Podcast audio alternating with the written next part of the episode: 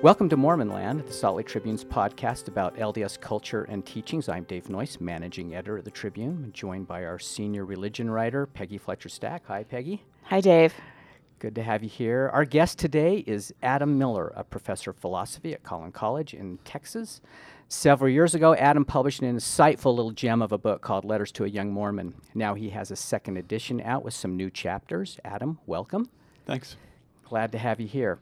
So, Adam, let's dive in. Despite the title, your book seems to be capturing the imagination and attention of Mormons of all ages. Um, why the new edition? Uh, the big impetus for the new edition was the chance to publish it with Deseret Book this time and reach a bigger, broader audience, the audience that you indicated. A bigger Mormon audience. Yeah, Yeah, a bigger Mormon audience, yeah. So, um, So the two chapters you added, I noticed one was on the Sabbath and one was on stewardship. Yes. cor- correct. So why the Sabbath? What what were your concerns about that? It does, uh, from my view, it does seem like lots of young Mormons see it as a, just a list of do's and don'ts. Is that what prompted you to write a more grand vision of what it is? Well, throughout the book, I'm really interested in thinking about basic Mormon practices like prayer, scripture study, Sabbath worship, uh, and trying to rethink from the inside out the significance of those practices and the kind of impact they can have uh, on our connection with God and the divine. Uh, and I think the Sabbath day is at the heart of what it means to be a practicing Mormon, to observe the Sabbath and to give God a chance to interrupt the normal flow of our crazy, hectic, self obsessed lives and uh, point us towards something bigger. But I didn't see very many mentions of actual practices. It was more theoretical and theological. Well, I do kind of lay out a framework describing the way that, as an interruption of our normal experience of time, the Sabbath day opens up a chance to live time in general differently. But it's also the case, I think, that that chapter on the Sabbath day has the most explicit and detailed and extended description of exactly what to do on the Sabbath day because it includes my the full description of my mother's recipe for uh, homemade bread and of how to how to do it, how to make it. I like see how that plays into it. That's interesting. I know Mormon leaders have been stressing Sabbath day observance a lot in d- recent months and in the coming year. I guess they plan to do more. Did that play into the decision at all? Uh, it might have might have put it on my radar a little bit, uh, but no, I think it was more the fact that it, as far as I can tell, it's just at the heart of what it means to be Mormon to to literally show up on Sunday and to observe the Sabbath. Your other chapter on stewardship, there's a strong environmental pitch in Yeah. it, actually. Um, do you think there's more members, uh, church leaders could do to, as you say, tend to the earth? Yeah, I think there's room for us to take our responsibility more seriously when it comes to environmental stewardship. I mean, you sort of give a, a, a sort of broad philosophical and scriptural reason behind it. Yeah. Are there any specific things you'd like to see done or could be done? I know the church has had like some green meeting house initiatives they've been doing. Yeah, I've heard about those Green Meeting House initiatives, and I'm intrigued by them. It seems like, uh, with the kind of resources and manpower at our disposal, if we were very serious about environmental stewardship, there's a lot we could do. And so, so again, for the uh, this new edition, do you hope to reach a different audience than you reached before, or just a bigger audience? In other words, do you think that the tone of it, the writing of it, could reach, uh, for lack of a better term, conservative Mormons, or who, who's reading this, and who do you want to read this? I've, it's always been a little bit of a mystery to me who's reading this. I've, I'm, I've been glad that there are people who are. Uh, I don't. I don't think that there's uh, any reason that uh, people from all different sides of the political spectrum wouldn't find wouldn't find some of the reflections in there worthwhile. I mean, for me, a lot of the work I do in the book is very very practical. It's very pragmatic. At the same time as it has a philosophical flavor, it's always geared toward uh, questions about lived religious experience that I think run diagonal to our normal hyper partisan uh, conservative liberal divide. Like other faiths, I guess the LDS Church is sort of dealing with, I guess, has been termed as an era of doubt, a lot, especially among younger people.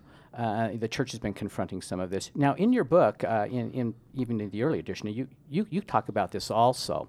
And you argue that doubt isn't necessarily an enemy of faith, as I think a lot of people would see it. You almost see it as feeding faith. You, you write about, you know, great doubt, great faith, and, and great effort. Could you explain that?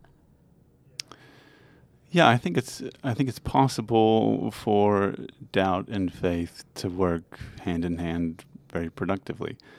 Uh, as far as I can tell, doubt is just a normal part of being a human being.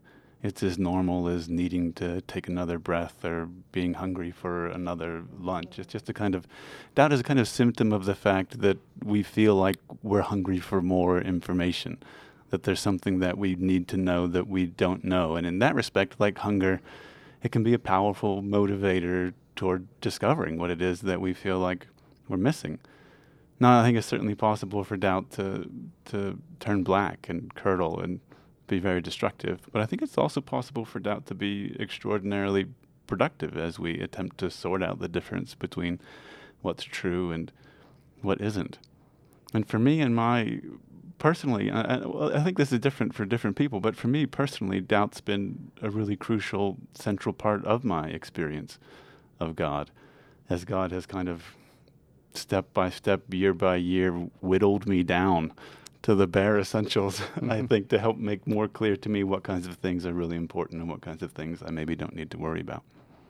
So, what do you, what would you recommend the LDS Church leaders do for this younger generation, many of whom are questioning basic tenets and and and not being satisfied? How would would you recommend that they talk about doubt the way you just did, or what could they do to help this this millennial generation?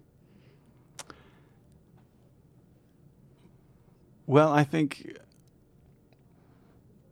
answers to these kinds of problems probably have a lot more to do with the way that we handle things at a local level and maybe not so this isn't it doesn't feel to me like a problem that can be fixed from the top down necessarily Right? I mean, it feels to me like dealing with the kinds of, of doubts and problems and questions uh, that are associated with uh, with millennials and uh, uh Generation Z and, and younger Mormons. Uh, that's the kind of thing that, that I think uh, can be handled most productively locally, one on one, at the at the at the level of interactions where you can see people face to face and and hear what the problems are and take them seriously and have a chance to to mourn with them uh, in their problems and thus, uh, you know, work toward finding some kind of solution together. And maybe just even parents and children. For example, do you have children? Do they have doubts? I do have children. I'm sure. I'm sure they have doubts of different kinds. They're, uh, I have a daughter who's 17 and sons that are 13 and 11. And initially, the impetus for me for writing this book was to write it for them. Uh, all of the letters are addressed to, to dear S, who is my daughter, Samantha. Um, I think the parent and child, that kind of that level, the parent and child level, is exactly the the crucial level where uh, if positive changes are going to take place, that's that's where I've listened to the last couple months. I, I listened to the interview you guys did with uh, Tom Christofferson, and one of the things that struck me uh, most profoundly in that interview was how he described his relationship with his parents, uh, and his you know his his being invested in Mormonism didn't depend on necessarily on you know what people in Salt Lake were saying or not, but it depended in the end on the quality of the relationship he had with his parents, and I think that's that's got to be true generally. Do you think that uh, not just local leaders, but even some parents, I think when they start hearing younger members or any member express some sort of da- doubt or skepticism, they, they get scared and they turn off or they they may not react the right way necessarily. Uh, what's your advice to them when when children or members confront them with some of their questions? Well, my advice would be to take those questions seriously, uh, to not brush them aside, uh, to assume that uh, their children are working on these problems in good faith, uh, out of the best motivations, and. Uh,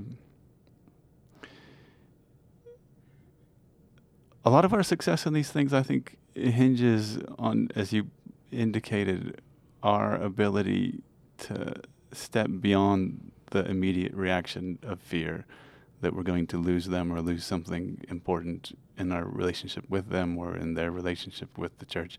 To, to step outside beyond that fear and to and to you know take them in our arms with a kind of fierce and fearless love that that won't be stymied by whatever kinds of problems or questions may be occupying their attention for the moment. Sometimes related to when these things come up is the, the fallibility of, of church leaders. And you, you address that also in, in your book. You talk about that people need prophets, not idols. What do you mean by that? Well, prophets are people too, from what I can tell. I've never met one in person. uh, I think it's dangerous for us uh, as a people, as a culture, as Mormons, to treat our leaders, our prophets and apostles, as if they were basically perfect people. Not only because it sets us up for disappointment and makes unrealistic expectations of them, but because I think it hides something fundamental about the gospel of Jesus Christ. And it's that Christ can work with and through people who are weak and make mistakes and have their own problems and shortcomings.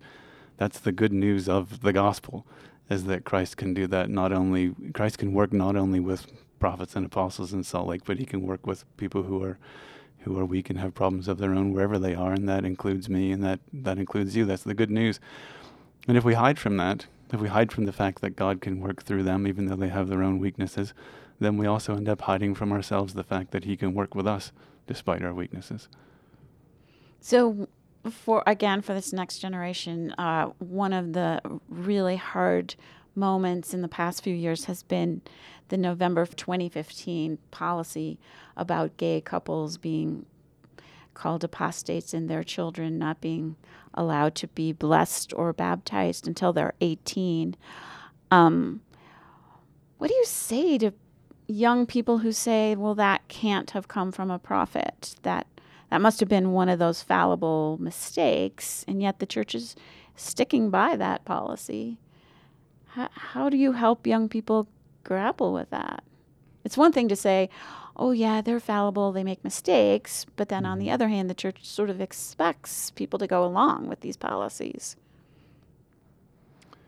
That's that's a tough question. uh, What would you say to your daughter she said, Dad, I just don't believe this?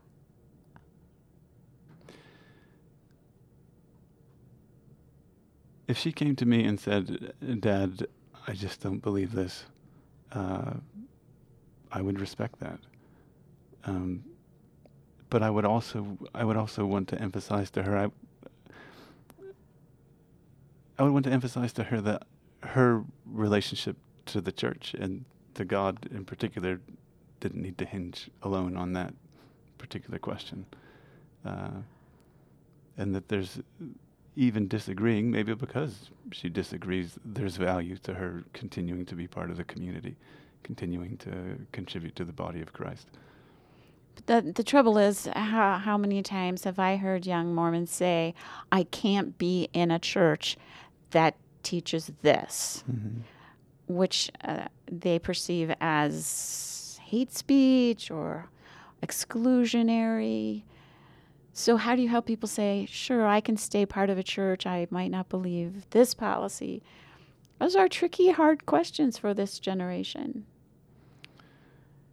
Yeah, and I think it's often the case that that those questions are going to have to be answered individually.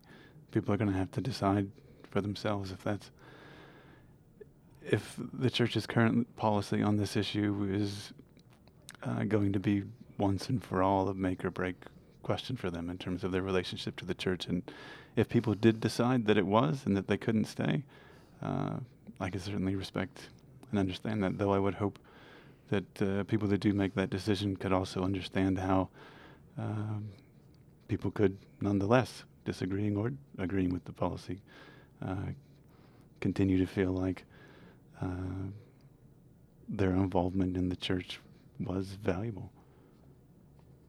Does your book confront the policy issue at all? I, I know it, it, talks about same-sex uh, uh, feelings, relationships. Uh, do, do, you confront the policy at all in the in the new uh, edition? I don't. Okay. I don't. Um, one of the changes that I made to the book, I made a handful of slight changes to the original material in addition to the new material. One of the changes I made to the original material was uh, to add a full paragraph in the chapter on sex, uh, trying to make clear to people who uh, are gay or uh, lesbian or bisexual or or transgender that there is a there is a place for them in the body of Christ, uh, and that God loves them. So I saw that paragraph, and so that's in the new one, but wasn't in the previous. It wasn't in the okay. previous version. Interesting. Uh, the other, uh, another issue that comes up, and you have a daughter, so uh, is women's women's rights, women's issues uh, certainly came to the fore uh, in the last decade, and as they have before. D- do you see further steps that the Mormon Church maybe could or should take uh, to to help resolve any equity gaps that some people might see exist? It seems clear to me that the church's position on this involves two related claims, drawing on here in particular on the family proclamation. That one, the differences between men and women are real and spiritually significant. And that two, men and women are intended by divine design to be equal partners.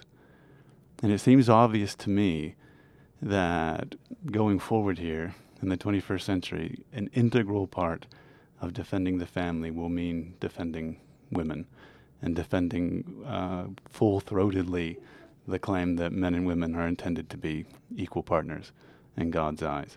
I don't think it's possible to defend the family in any serious way without rooting out the misogyny that has been baked into our culture and institutions and politics for millennia. So you don't see necessarily the fact that it's an all male priesthood as really the linchpin on that issue at all, right? I'm open to different ways of uh, working on the problem. Mm-hmm. Uh, it doesn't necessarily seem to me to be the case that uh, an all male priesthood rules out the possibility of a real equal partnership.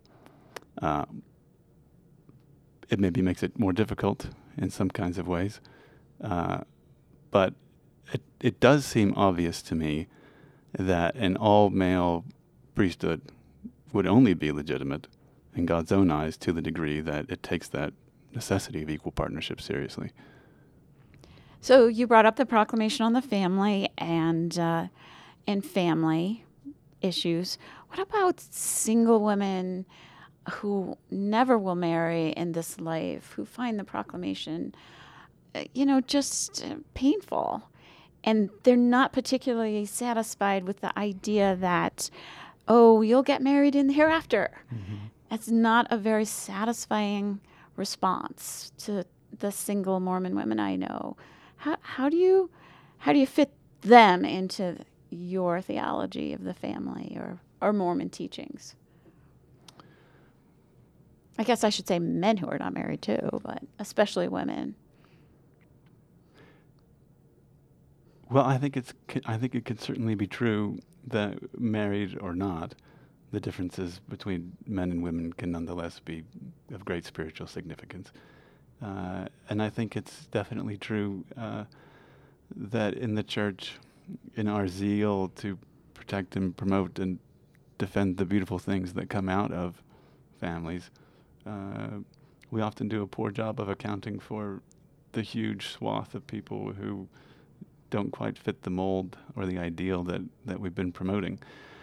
And I think to, to that degree, uh, we have to watch out. We have to be careful as a church to not turn the family itself into a kind of idol that gets in the way of people's relationships with God. The whole point of emphasizing the family to the degree that we do, as far as I understand it, is that it opens doors to relating to each other and being connected to God that uh, that are often hard to open. And if the family instead gets in the way of people connecting with God, then I think we're probably talking about it the wrong way.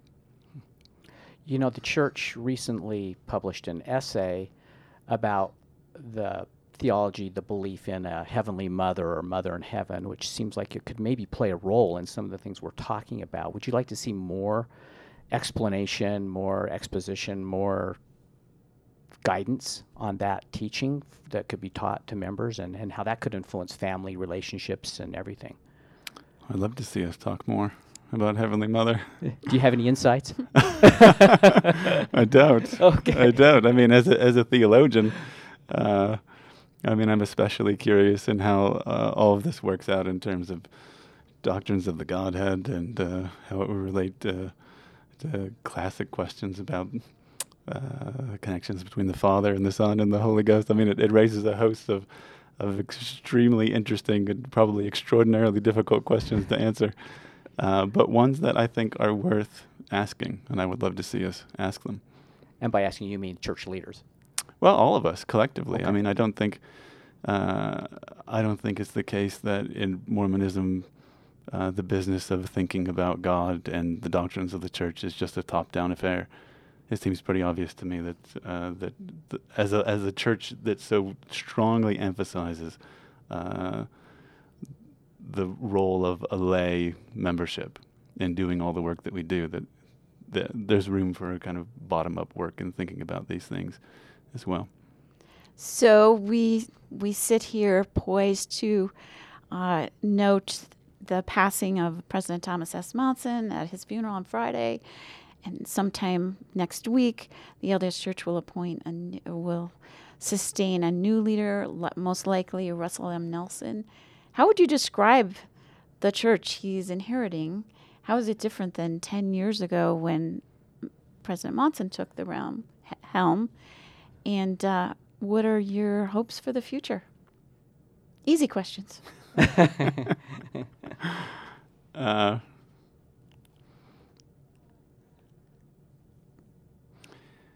my hopes for the future are pretty straightforward.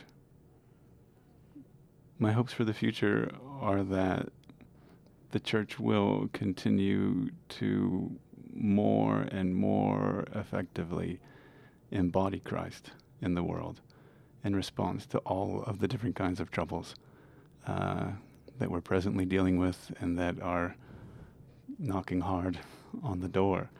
And that as a result, the church will be a place that, that my children and grandchildren will uh, recognize themselves as wanting to be a part of.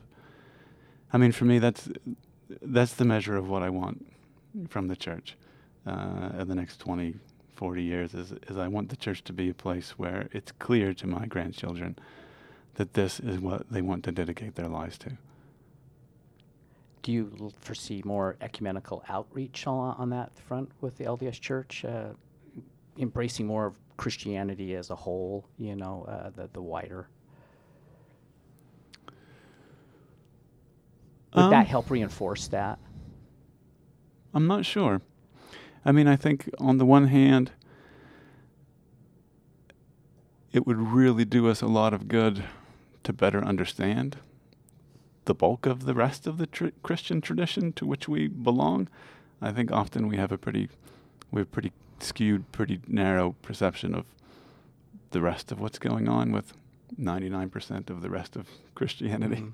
uh, that that gets in the way of us understanding both what we have in common with them, and gets in the way of understanding, I think, the the differences between us and the valuable differences between us and other traditions. Um, whether or not that took the form of our cooperating with other traditions uh, in terms of theological engagement. Uh, I don't know if that's super important, uh, but I think there's certainly occasions for us to be uh, engaged in broad ecumenical coalitions responding to really pressing moral and social problems, especially the kinds of, of inequality that uh, the millennial generation is increasingly impatient with the rest of our patients with. I know the hope you expressed uh, to Peggy, to the previous question of uh, fully embracing Christ. That's in your foreword to your book, uh, your new edition, of course, and we appreciate your joining with us on Mormonland. Good luck with the book. My pleasure. Thanks for having me. Thanks, Peggy. Thanks again. Always a pleasure. You can read more about this at sltrib.com and other things Mormon, and we'll see you next time on Mormonland.